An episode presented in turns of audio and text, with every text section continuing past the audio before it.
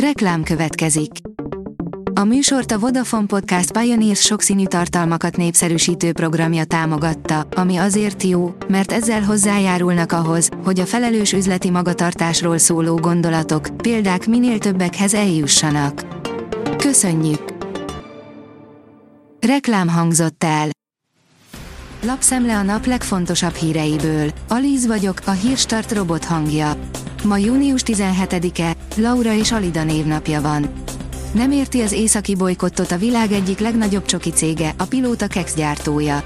A Mondel ezt azért támadják Svédországban és Norvégiában, mert nem vonult ki Oroszországból. A cég azt mondja visszafogta az aktivitását, de nem érti, hogy miért pont ő kap támadásokat, írja a Telex. A G7 szerint hulladékból épít házakat, roncsautókat varázsolójá és közben megteremtett egy különleges közösséget. A mániákusan gyűjtögető János egy kis hulladékért cserébe bárkinek ingyen segít, életvitelére legnagyobb hatással a szegénység, nagyapja és egy súlyos baleset volt. A 24.hu oldalon olvasható, hogy David Pressman a Pride megnyitón nem mentség, hogy egyesek politikai haszonszerzésből szítanak gyűlöletet.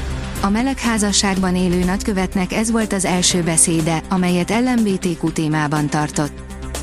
Állampapírba biztos, hogy nem fogom berakni a pénzem üzentek az emberek Varga Mihálynak. Új sarcot vetett ki a kormány a lakossági megtakarításokra, 13%-os szociális hozzájárulást is fizetni kell betéti kamatok után. Érdemes így még a bankban tartani a pénzünket. Mit gondolnak erről az emberek? Kiderül a videóból, írja a privát bankár. A 444.hu írja, Orbán Viktor nem unja meg soha. A tiltakozó tanárok és diákok a normális életre vágyó, európai magyarok hiteles hangját tudták behozni a közéletbe. Orbán Viktornak a jelek szerint erre kevésbé van szüksége, mint magyar fiatalokra és magyar tanárokra. Ilyen volt a hangulat pénteken a Kossuth téren. Támadás történt a barátság olajvezeték mentén. Orosz légvédelmi egységek meghiúsítottak egy ukrán dróntámadást egy szivattyúállomás ellen a barátság olajvezeték mentén az Ukrajnával határos Birjanszki területen közölte a régió kormányzója. A Novozsipkov körzetben történt incidens során három ukrán katonai drónt semmisítettek meg, írja a portfólió. Volodymyr Zelenszky, Putyin meg akarja semmisíteni Ukrajnát. Az ukrán elnök az afrikai vezetők delegációját fogadta Kijevben, a tárgyalás során azonban orosz rakétacsapás érte az ukrán fővárost, írja a Hír TV. 200 milliárd dolláros üzletre ugrik rá az elit japán tévégyártó. A Panasonic teljes erővel rámegy a gaming szektor meghódítására. Ismertették a stratégiát és megnézhettük az új tévéket is, írja a Forbes. A vezes sírja, Hamilton elismerte, Verstappen jobb lehet nála. Lewis Hamilton számít rá, hogy a jövőben Max Verstappen az ő rekordjait is át fogja adni a múltnak. Addig is azon dolgozik majd, hogy megnehezítse a címvédő dolgát. A vg.hu szerint megvan a Montenegro elleni meccs kezdő 11 -je. Marco Rossi szövetségi kapitány közzétette kezdő 11-ét a szombaton este 18 órakor kezdődő, idegenben vívott Montenegro elleni meccsre.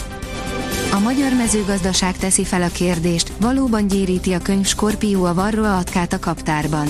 A méhészek rémálma a Varroa, egy a méheken élősködő atka, nagy kihívás elé állítja a szakembereket, akik többféle módon is igyekeznek védekezni ellene. Már a múlt század végén elterjedt az a nézet, hogy az álskorpiók rendjébe tartozó könyv Skorpió képes kordában tartani az atka populációt a méhkaptárban. De igaz-e ez az állítás? Távozik a Ferencváros egyik alapembere, külföldi kalandot keres. OTP Bankliga távozik a bajnok Ferencváros labdarúgó csapatától Vécsei Bálint, akivel nem hosszabbított szerződést a klub. A 29 éves válogatott középpályás búcsúját az FTC honlapján jelentette be szombat délelőtt, áll az Eurosport cikkében. Elkötelezett embermentő volt a magyar válogatott első góljának szerzője, írja a büntető.com klasszis balszélső, villámgyors futó, altiszti ügyész és megrögzött filantróp volt Borbás Gáspár, akinek az életrajzát a saját dédunokája írta meg közel 50 évvel a halála után. A kiderül oldalon olvasható, hogy a nyári szünettel megérkezik a kánikula is. A következő napokban több fokkal erősödik a nappali felmelegedés. A jövő hét közepén az átlagosnál már 3-5 fokkal melegebb időre számíthatunk. A Hírstart friss lapszemléjét hallotta.